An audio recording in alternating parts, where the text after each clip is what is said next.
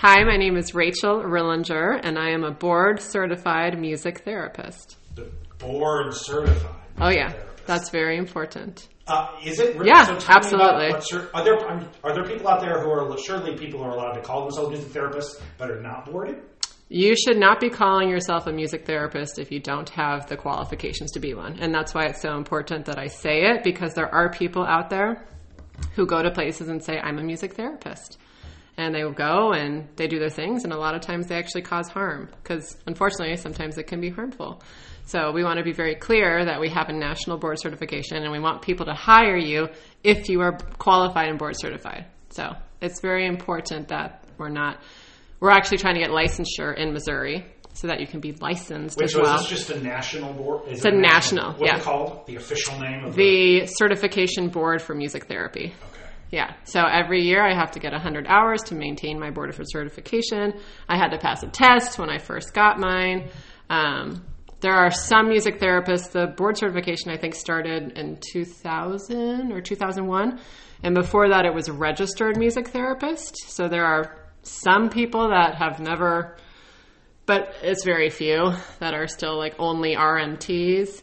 There's also states that do have licensure, like New York has, I think, a licensed creative art therapist. And I think, I don't know enough about it to speak like, Were you in But- a period of was this a contentious issue about who could call themselves music therapists, and you were kind of in you were either getting Uh. certified or thinking about it at this time of contention? uh, no, it's just been an issue in every state I've lived in. And, and I mean, I've only lived in two, well, sort of three, but every state I've been in, it's been part of like a task force. Like we're trying to get different bills passed that make sure employers are requiring this so that we're not caught, so that other people aren't causing.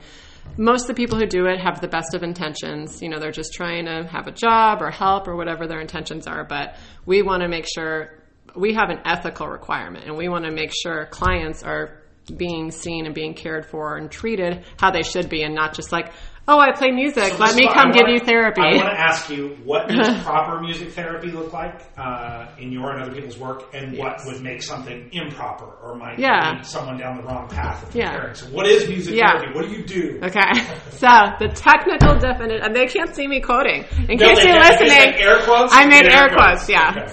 So um, the technical different. I don't have the exact technical Well, it's okay. because I'm not going to read it. Okay. Um, but basically, using music to work on non-musical goal. I, I kind of want to read like the there's the American Music Therapy Association, and they have like a nice definition. But we're using music to usually address non-musical things. Can like, you give an example? So you I will. be- yeah. So maybe we're working on gait training, maybe we're working on emotion regulation. I mean, the thing that's hard about explaining music therapy is it looks totally different depending on who I'm working with. So if I'm working in a hospital versus a school setting where I might be working on social skills or eye contact, um, I might be working on speech rehabilitation, substance and alcohol abuse rehabilitation. It's like a million different goals that we could have. So How we're not using, we're not working on like teaching you how to play the piano. So I might have a client who's playing the piano, but my goal is going to be some. My goal is probably something else, um, that I'm working on with. It might be motor coordination. It might be self-expression. The goal is not about learning music, unless for some reason it, for some reason it is because of that person's. So is it closer to yeah. physical therapy than it is therapy for mental illness, anxiety, depression? know. So I work in psych right now. Okay, so let's say Yeah. I have severe depression. Yeah. You come in as a music therapist. Yeah. How, what do you do in a session? Yeah. What might you do in a session? Definitely. So that's my setting right now. I currently work with people who have depression, who have borderline personality disorder, um, anxiety, lots of different reasons. Um, so we might be talking about music for relaxation, music for self expression, music for mindfulness skills. So the set I'm, I am now uses a DBT approach, which is dialectical behavior therapy. Um, so I kind of fit into that paradigm as what I do as a music therapist. But with depression, I might even be working on um, music to help with motivation, getting out of bed, you know. Um, So those might be. It might be pain management. A lot of people have challenges with pain when they have depression too. So if someone does have So- severe depression, you mentioned that Yeah. example. If they have Yeah. trouble getting out of bed in the morning. Yeah. What what what suggest, what would you show them? So if you're there with them, would you show them something, or would you say, "Try this, try this. Come back next time. We'll talk about whether it worked." Right. So right now I mostly do groups as opposed to individual work. I have done individual work, but I would say if you came to me and we were doing one on one, I would first need to I need to first learn about your music preferences because I can't prescribe music if you don't like. If you don't like country music, I'm not. We're not going to work with country music, right? So first, I need to. I'm first needing to make assessments where I'm learning why, like, what's going on. How long have you been not going to bed? Tell me about the situation, and then tell me about your music preferences. And then usually in a session, we'll be doing music together. So there's a combination of talking and making music or creating music. So we might be taking like let's say there's and I ask you is there any song that makes you want to work out or that you like to get up with or that makes you excited or anything and maybe you say like I have one for myself. I love Ain't nothing gonna break my stride. Ain't nothing gonna hold me That's big on down. Right now. It is. It is. Oh. Oh my god, it's come back. It's a Really? I love that song. Okay. So I might like, I might, you might even think about let's play that song when you get up. Let's see if that helps. Maybe let's rewrite the words. So ain't nothing gonna hold Rachel down. I'm gonna go to work today, or I'm gonna brush my teeth today, or I'm gonna set a small goal for myself and I'm gonna sing about that goal. So that when I'm waking up in the morning, I have something that I wanna get up for. Do people say that because that sounds so? Sometimes people are sort of creatively blocked where they don't Yeah. do these kind of creative things. So you're not just asking them to sing a song; you're saying, "Let's put new words in it." Do are they? Do are they reticent to that? They're like, "I can't do that. That feels embarrassing or corny." Or I can't write lyrics. Do they like block up and? I mean, everyone's different. I don't think I can give a broad generalization, but that's where that's why it's so important to be a live person, live music therapist, right? So I'm going to assess them. So if you're the kind of person that's like, I don't want to sing, I don't want to play music, I don't like music at all, I don't like anything, then we want to find something else. So my job is to figure out, well, what, how can I help you? So it's just taking time with people. And if someone, so that's where I try to come in. I try to help you write the song. I try to help come up with it. So I know how to manipulate the music. I know how to write songs. I know how to come up with these things. So I want to help give you the tools so that you can help yourself. How did you get sense. into music therapy? It's a good question. Did you still want me to answer the wrong? Oh Uh, yes, uh, I don't want to jump ahead. uh, because uh, I, do want to address that. Examples. What is it? Yes. Uh, what's the uh, wrong not wrong, not wrong, but a potentially harmful. I would say. So a good example, and um, of this is actually something that a colleague of mine wrote a whole article about. Her name is Beck- Rebecca Froman, and there was a nursing home. And someone went in, and I can't remember if this one was someone who said they were a music therapist or who actually was. I don't remember the article well enough, but they went into a nursing home and they started playing Wagner music. And this was a Jewish nursing home with Holocaust survivors. And Wagner. uh, And Wagner was torture music. Yeah. Yeah. And the music was used as torture music. Oh, it was. The, oh, yeah. oh, Yeah. I did not know that. Yeah. And so that's a really strong example. Yes. So the the challenge is, is like now a lot of times people go, oh, you know, for someone with Alzheimer's, they can still sing. Let's put headphones on and they can listen to music, and it, and it's great. But I always advise let's have a music therapist who advises, and then we can help other people to give headphones to do things because music is so powerful, which is why I love what I do. But not everyone wants. Not everyone knows. Well, what music are we playing, right? And how often are we doing it? Are the headphones the right fit, or does it need to be off their ear? You know, all these other parameters that someone who's just kind of doing it because they think, oh, this sounds like it'd be really nice, which is great. It's all great intention usually, but we want to try to advocate for people to try to get a little more educated before we just use music without thinking about what it might have behind it. So that's interesting because I feel so. I would be one of those. Am- I never did music therapy, but I'm one of the amateurs. Oh, you can play guitar. So the Yeah. person who runs um, a convalescent home says, "Will you come to the common room sometimes and play guitar?" Yeah. And so that's one thing. We're just performing. Yeah. If somebody wants to come listen, they can. It's great. Do people understand if you're sort of justifying this is what music therapy is, this is why it's so much different and more powerful than just hey, they listen to music as part of their entertainment schedule of a week. Do you Right. se- have to sell people in music therapy? all the time, Okay. all the time. So what would you would do would be wonderful, and what I would call that is a music volunteer. Yeah. So music volunteers are great. Even in music therapy programs, we'll ask for music volunteers to do things just like that, where we're having music for fun, you know, but you're a music volunteer.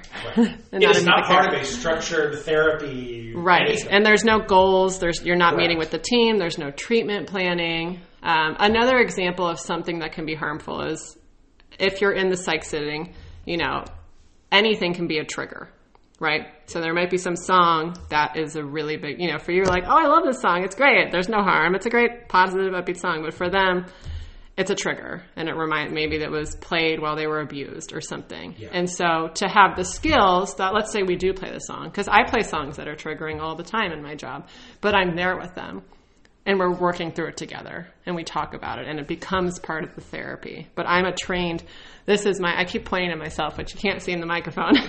but this is what I'm trained to do. I'm trained to ha- know how to be there, to have the knowledge and the therapy background too, to know how to be with somebody when they are triggered and when they're having some of those strong emotions. Yeah. Do people? uh, You said you often do this in the group setting, and it sounds like yes, sometimes it's individual. I feel like the standard therapy relationship of talk therapy is most of it is just therapists set up a schedule of one-on-one sessions, and it sounds like this is a little different. Are there music therapists that do the same thing that those talk therapists do, which is almost their entire schedule is one-on-one, where somebody shows up and we do music one-on-one? Yeah. Okay. Yeah, there are private. I would call that private practice most likely. Okay. I, because, but there and they do. I've had individuals too, and I've had individuals in different settings that I've been in. When I worked in the hospital, it was only individuals, so I would see individuals all day. That's all I would do. So, and that wasn't private practice. That was in the hospital because all the patients I saw were hematolo- were oncology patients, and they couldn't leave their room. So that's literally the only way I can see them is in their room. So I guess that's why it's so hard because you know, every setting looks really different. Are there lines you as a music? So in your training, there are lines that, as a music therapist, are there things you're not supposed to cross? I know a major thing with psychiatrists and psychologists. The major difference is, well, psychologists can't prescribe medication. So that's a huge difference between psychiatrists. Is there a Right. huge difference between music therapists and talk therapists? Um, there- yeah, I mean, talk therapists don't use music for, as we do. They don't. They're not manipulating music. They're not learning songs. They're not. They might use music. So, like for example, I might do a session with art, but I am not an art therapist. okay. And so I make it very clear this is not art therapy. We're using art in our music therapy session where we're using movement, but I'm not a dance and movement therapist. And I am not a licensed social worker. I am not a licensed professional. Some some music therapists are licensed social workers and licensed they're they're both. So that exists and I think that's the important line is that anytime there's something that I can't treat or I might be co-treating with a physical therapist. And it's just very clear that music therapy is not the goal is not to replace your other therapies. It's not meant to replace speech. It's not meant to replace PT or your traditional talk therapy. It's meant to enhance it or be another, just another part of the therapy and to find what's the best modality for whatever it is we're working on. Because there are music therapists that work on mostly PT goals, like working You know, on you said, you said gait training, yeah, motor speech skills. rehab, motor Okay. skills. You can totally work on that in a lot of different populations too. That's why music therapy is so amazing because it's so, you know, it's such an amazing profession, but it's hard to describe because, you know, what I do in the psych setting is very different than what I would do in a school setting. Okay, Or- what was your first exposure? So even maybe before Oh, you yeah. decided I'm going to be a music therapist, Oh, what was your first it. exposure to music therapy? Why are, why are you so excited? Yeah. Like it does all these things. I know. It's amazing. It's like magic. And there are some times where I've had, and I can tell you this story later, but there are times where I actually have felt like a magician. And even though I know and I can tell you scientifically why what I did had the effects that it had, Yeah. it still blows my mind sometimes. I'm like, oh my gosh, this is so cool. And to hear what other music therapists are doing across the world, it's not just America, you know, there's music therapists all over the world. And it's so exciting. Um, so when I was in high school, um, you know, oh, there's deer. Oh, yeah. Oh, sorry. Sorry, I told you there'd be an organic know, moment. out your, you have this beautiful, you've got these beautiful windows in your kitchen, dining room area that point right out on this wooded area you just found it here. It's back. There was a deer. There's lots of deer. I have a little bit of attention. um, so I was in high school and I just kind of, I've played piano my entire life since I was five, but I don't like performing. And I taught piano in high school, and I don't really like to teach piano. Um, and so I was kind of meeting with, you know, a college counselor in sophomore or junior year, and they're like, well, what else do you like to do? And I have always volunteered. I just love helping people. It's part of why I feel like I'm on this earth is to help people. And I was like, well, maybe I should go into special ed or be a social worker, you know. And I was very lucky that this high school counselor was like, have you ever heard of music therapy? And, and I was so lucky because so many people don't even know what it is. They've never even heard about it. And here it was, my two passions, music and helping people, sandwiched together. And so then I shadowed a music therapist at a facility I was volunteering at. They told me they had a music therapist. So I saw her, and I'm probably one of the very few people that have known what they wanted to do since they were 15. Yeah. when it was described to you, do you instantly sound good, or it was only after watching, shadowing that music therapist and seeing? Oh no, instantly I was like, oh my gosh. And I started looking on the internet and I started writing songs and I was like, and when I first heard about it, I had this idea of what I wanted to be as a music, what kind of music therapist I wanted to be. Like I said, now I work in mental health. But when I first thought about it, I was like, oh, I'm going to be in private practice. I'm going to have my own business, blah, blah, blah, all these things. And now I'm like, no, I, I have no interest in private practice.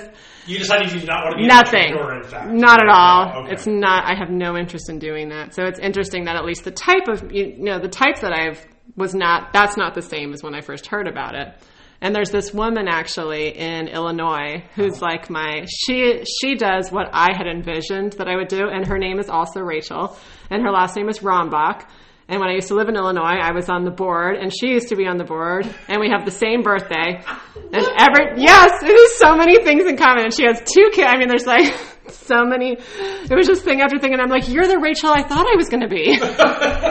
you know, and she did all the. And we had so much. So a lot of people confused us when we lived there. what about that private practice or that owning your own business part did you figure out? Oh, I don't think I want to do that. I don't like being on all the time. I like to go to work and come home and be at home. Otherwise, I'm always available. You know, everybody, people say, oh, you get to be your own boss, but in actuality, everyone is your boss.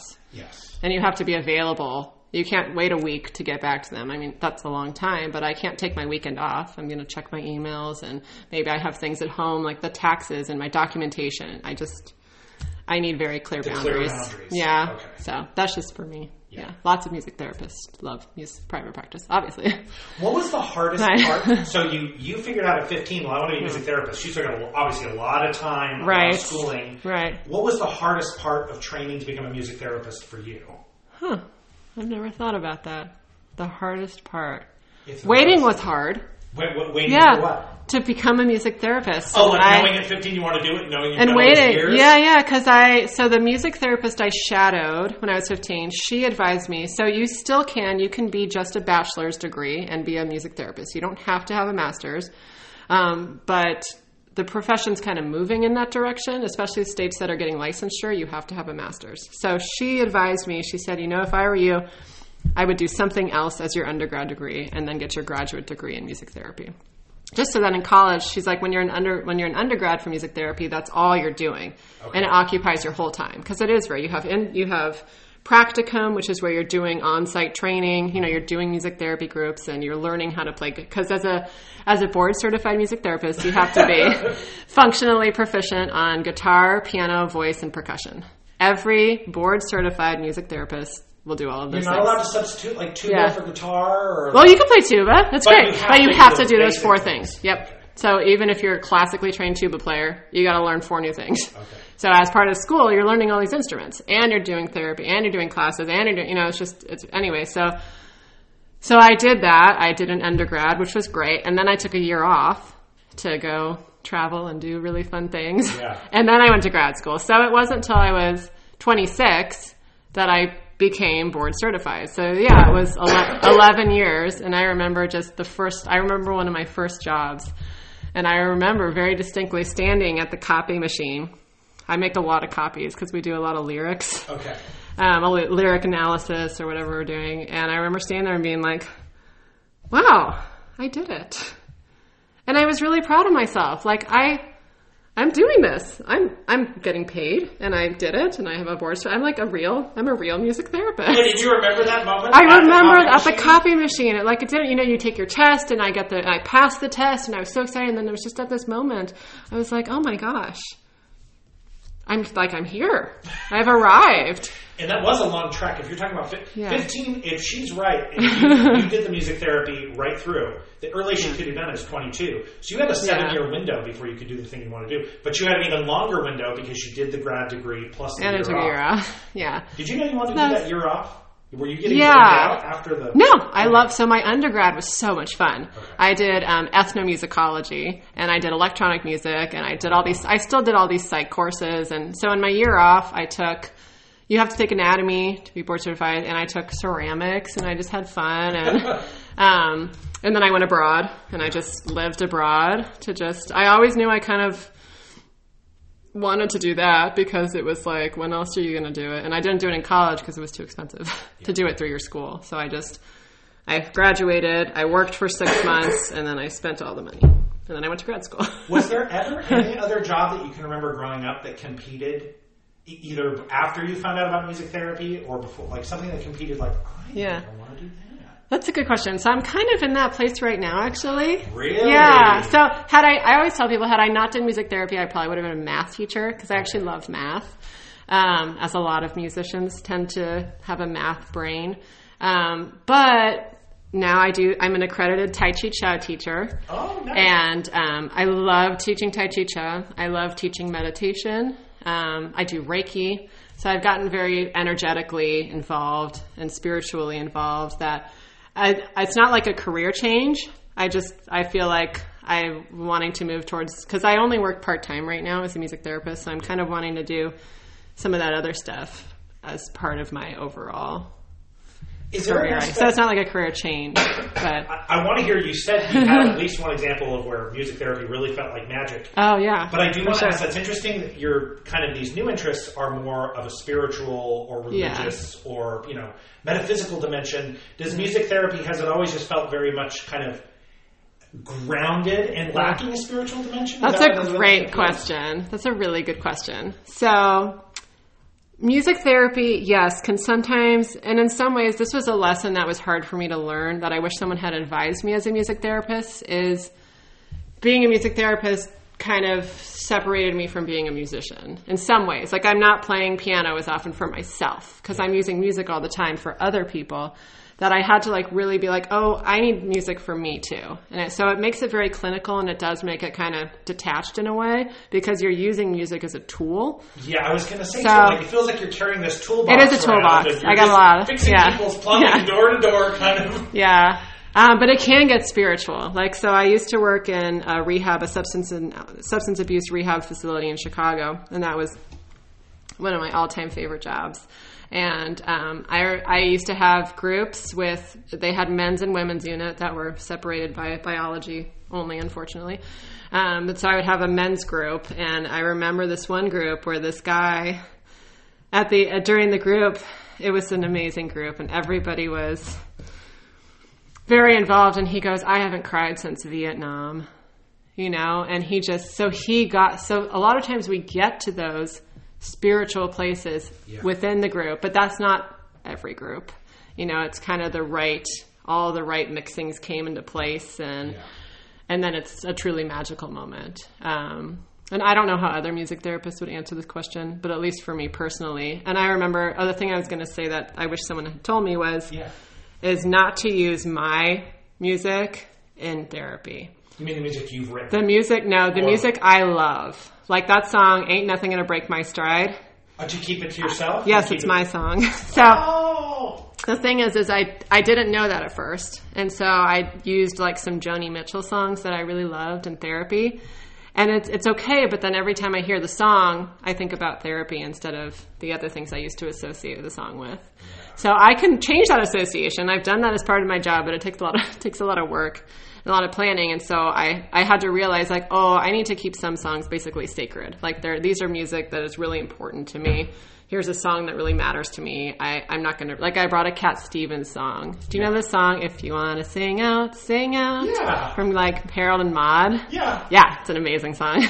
and so I use that in therapy. So, and it's a great song and I'm, I've let it go now and I've come, and other music therapists feel differently. They're like, oh, it's great. I get to use my music and this and I, I love it. It's all great. But I think for me, I, I can get really, I have attachments. which I'm working, quite quotations I put there because I'm working on this in my Buddhist practice of letting go of attachments. Okay. But my brain is still a human brain.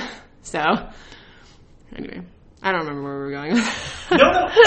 you had a question for me. No, you asked about. You did share. Um, I want to know about those magic moments. So that that, Yeah. that is a powerful thing where somebody who clearly Yeah. is very um, emotionally closed and guarded Yeah. comes open to you and says, Yeah. "I haven't, I haven't emoted like this Yeah. since I suffered in war." Yeah, Is what that person.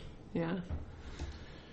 Are there know, other uh, yeah. are there any other moments that jump out at you when if a if a if a young man or woman came to you and said music therapy so that sounds really cool I mean what what's like your best experience music therapy or what can I expect when, Yeah. you, when you tell them do you have like I do tell the magic story. you do Yeah, Okay. it's a pretty. It's just a pretty, especially to medical professionals, because I. A lot of times I get, unfortunately, I do get a lot of people that go, "Oh, music therapy," and I'm rolling my eyes right now. Like, "Oh, do you play CDs for people?" I'm like, "Uh huh, got a master's degree." yep, CD making, Uh-huh, the whole right. program now. Yeah. I don't say that because I try to use it as an opera. I don't say that in my, but in my head, I just want to say that. Right. But um, but for medical, anyone with a medical background, I want to be able to. So whoever I'm talking to, I want to be able to speak their language. I want to talk to them in their language. So this story is great for a lot for a lot of people can relate to this story on different levels. And I do want to like after this put in my little side excitement about the medical and neuromusic. So there, I, I'm also did a training called neurologic music therapy, and I get really into the brain and music. And there's some amazing research out there. That's really cool. Anyway, okay. So um, I used to work in hospice when I lived in Chicago, and I had a patient who had Parkinson's. And he was at a point in his Parkinson's where if you asked him a question, you say, Hey, what's your name? He might say, blah, blah, blah, blah, blah, blah.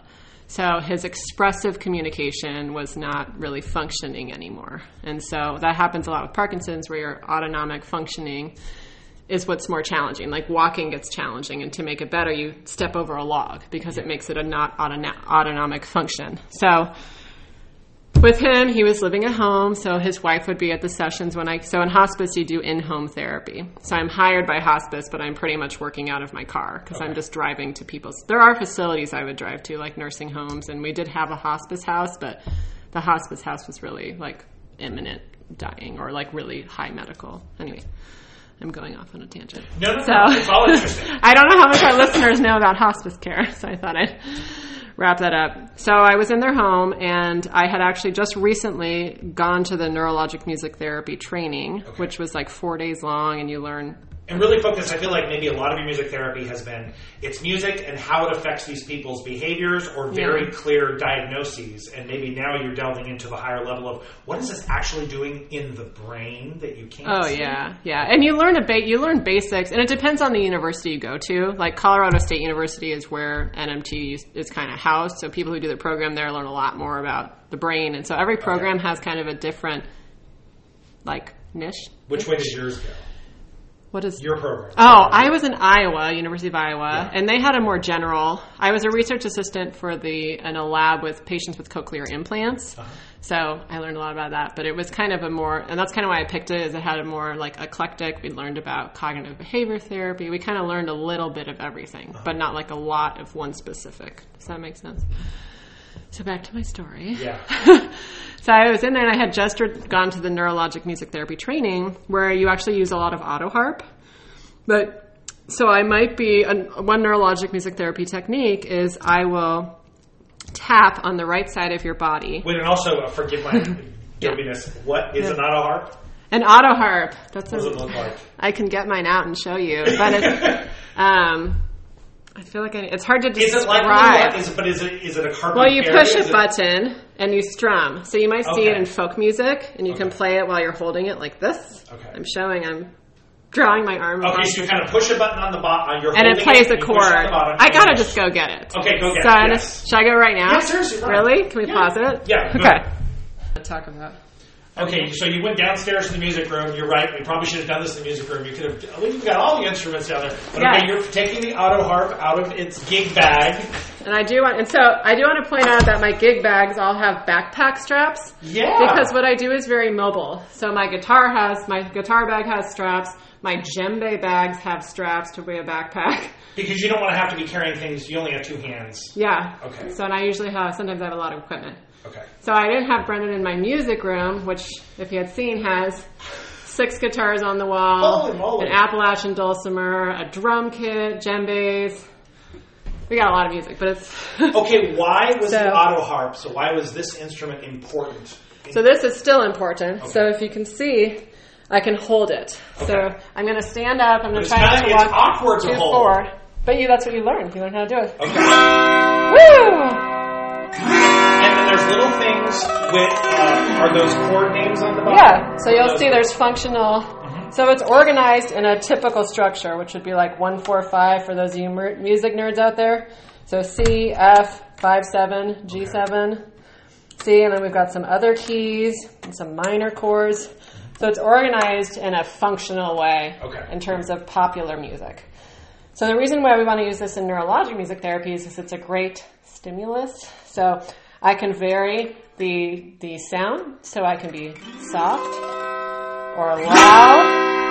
I can be have a rhythm,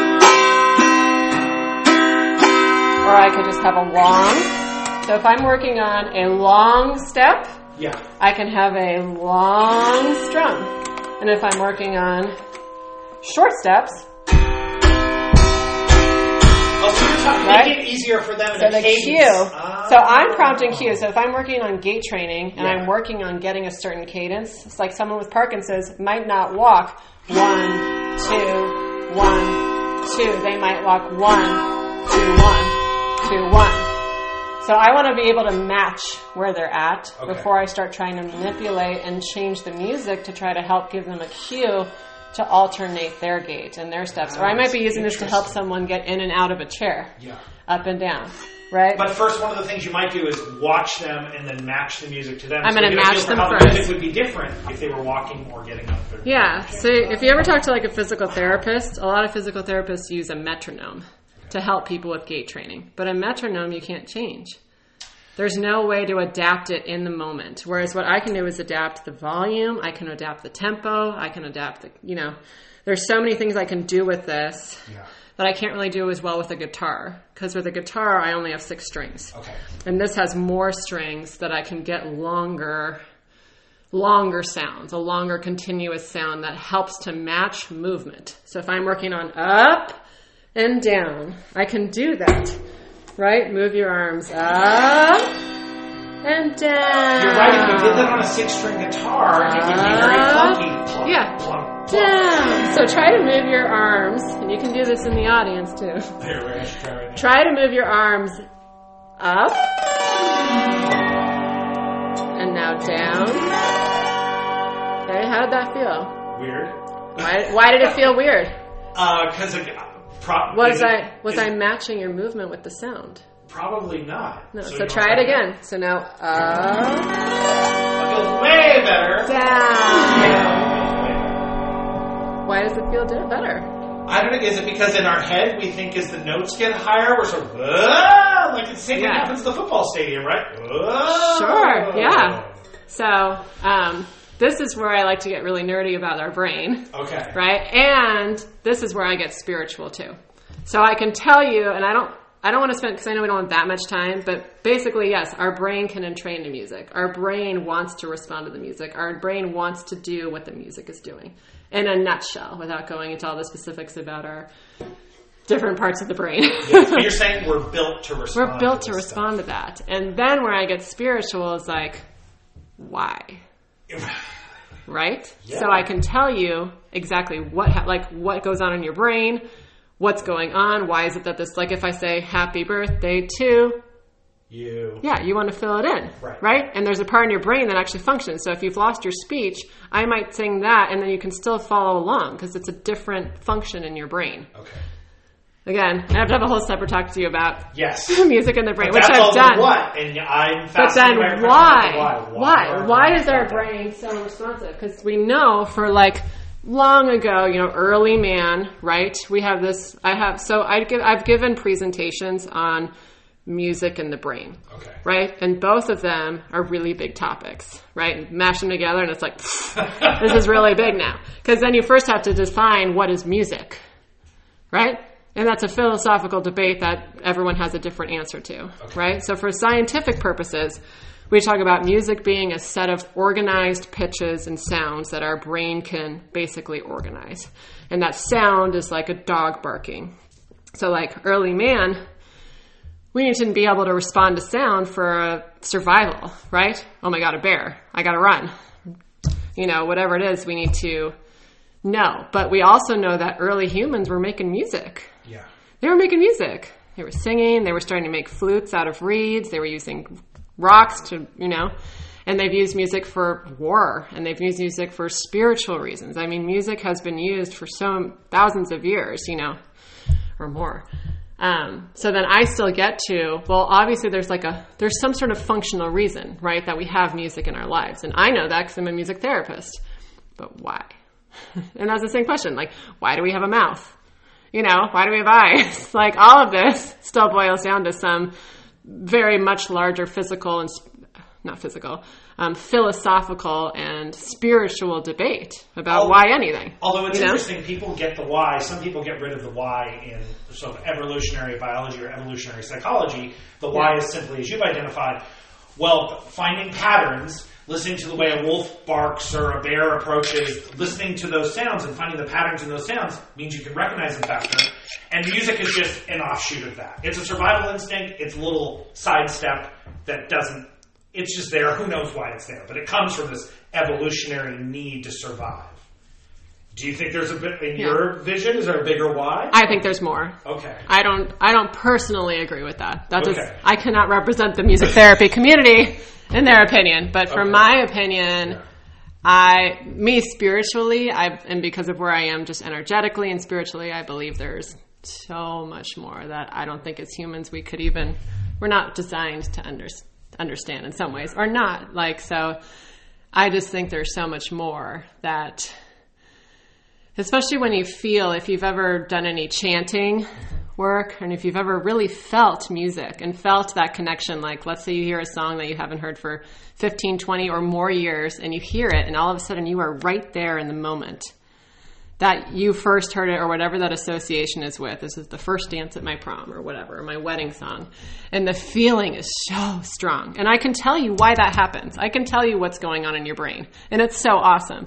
But there's still why. Like, why is that evolutionarily? I mean, sure it is. We got to remember, we got to know, oh, well, this is associated with something horrible. We got to remember not to do it again, whatever. But it's so pleasurable too.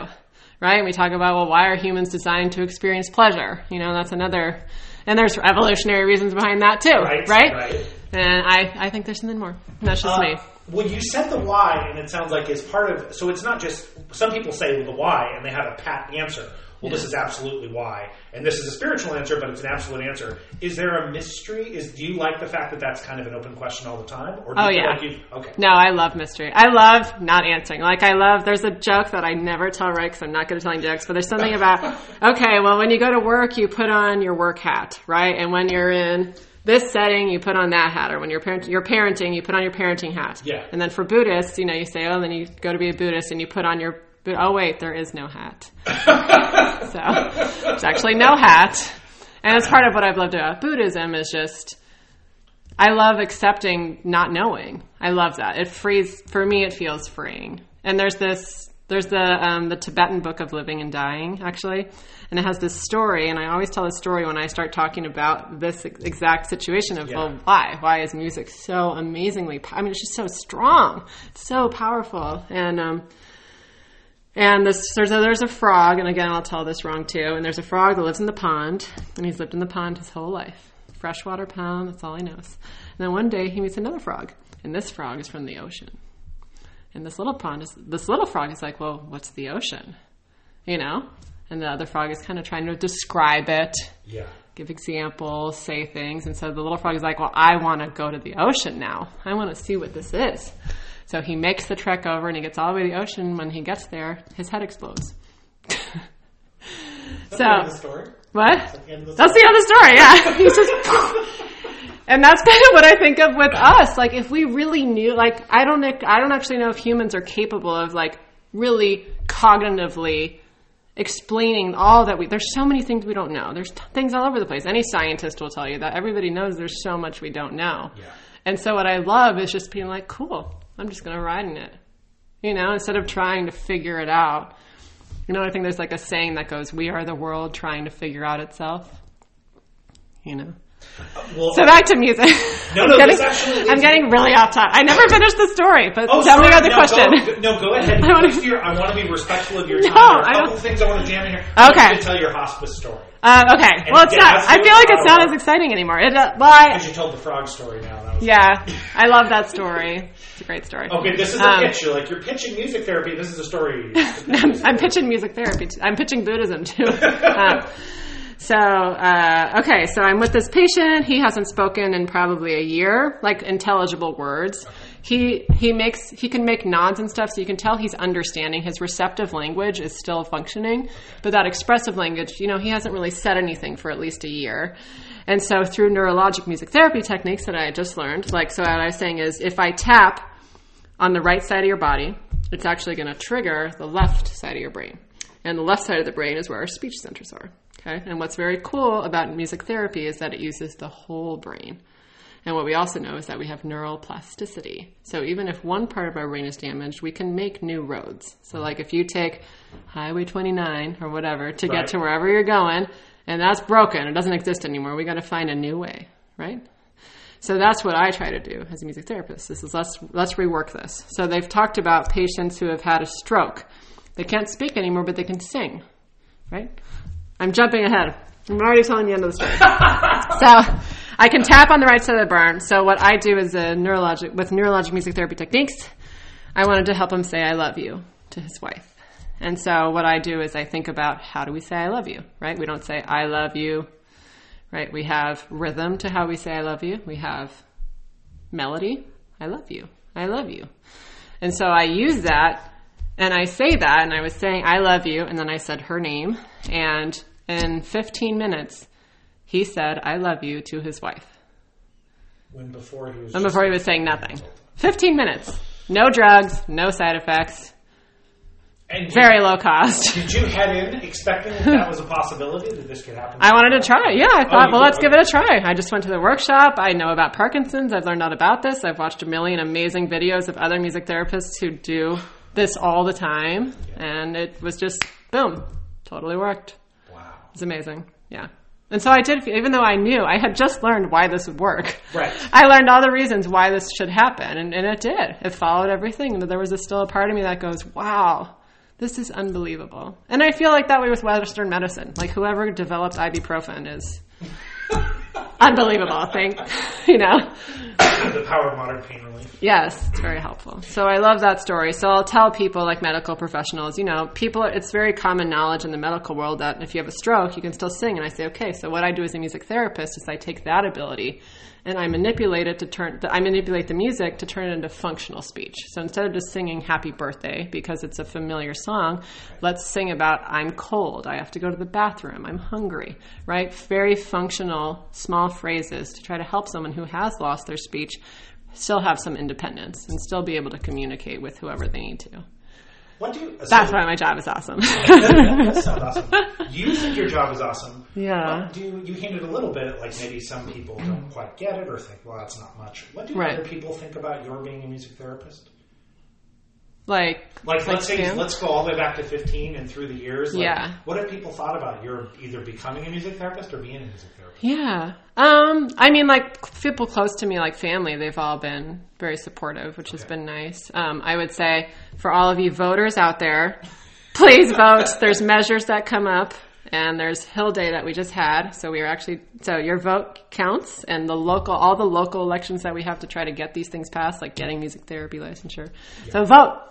That's my only. Is that usually a city or a state? so getting the um, it's state. Yeah, every they state has okay. different. Yeah. and it's not So-. Uh, so it's not a. It's not like a medical. pro- It's not a medical board decision. It is a law thing, or is it a Both. Okay, what- I don't think it's no. It's not medical board. I, this is not my specialty. So, but I have people who I could refer you to that could Yeah. talk to you all about that. But So I family loves it. Have there been uh-huh. people that you like were really frustrated or hurt by the fact that they're very dismissive of your being a music therapist? Like, Sure. I mean, they they weren't like, well, what you do is a bad thing. But I've, I've certainly, and that's what I said. It's an ongoing. That's I think the hardest thing of being a music therapist is I'm always having to educate on what I do, and I'm always having to prove why what I do is not just fun entertainment. yeah, Everyone says, "Oh, the music therapist is here! Yay! Your job is so much fun." I'm like, "You're right. I love my job. You're right, but my job is also hard emotionally, and I have to do so much self care. I do a lot to also do my job, and I have a lot of education too. So it's it's just a lot of a lot of education, which can just get a little tiring. That's all. To always be like, "Oh, it's the music therapist." La di da. So So a lot of people inv- a lot of people make invalidating comments okay. all the time.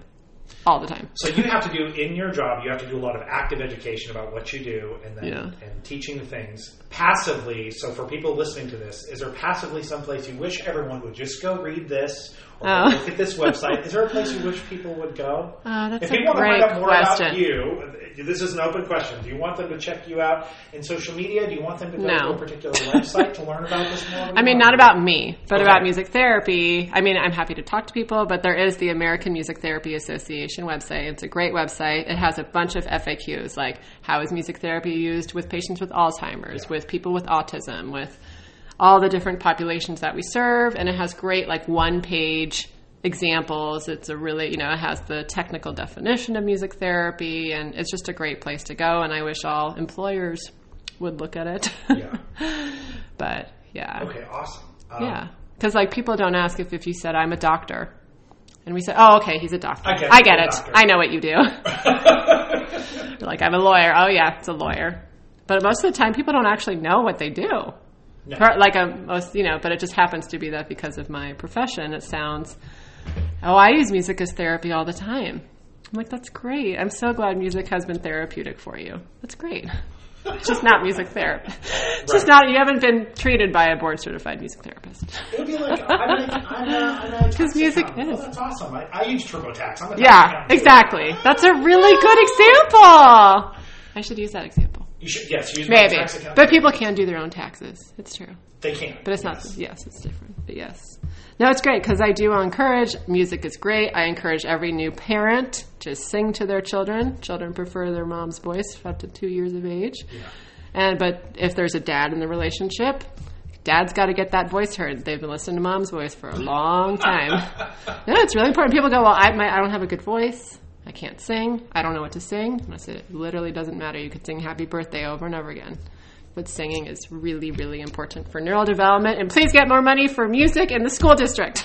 Okay, well, when you get into the school district, Yes. go check out the Yes. what was the name of the association again? Uh, American Music Therapy Association. Okay, American Music. Okay, Yes, you can type in musictherapy.org. I think it's Okay, .org. you're just double I'm going to check it to make right sure. now. I can never remember if it's .com or .org.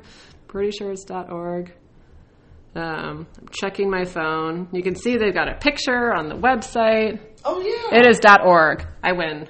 Okay, so give the website one more time. Music www.musictherapy.org. Okay, music therapy. All one word. Easy to find. Yes, it is easy. Okay. Yes. well, And there are lots of music therapists here. And if you ever need to find a music therapist, you can go to the website and it has lists of music therapists to find in your area. Music therapists who are like private practice or who you can call. Well, this was really fun. Thank you for coming. good. I hope I didn't go too far on my tangents of No, our brain and Uh, so mysticism in the world. you're you're Rachel, and uh, you do music therapy. yeah. Yay.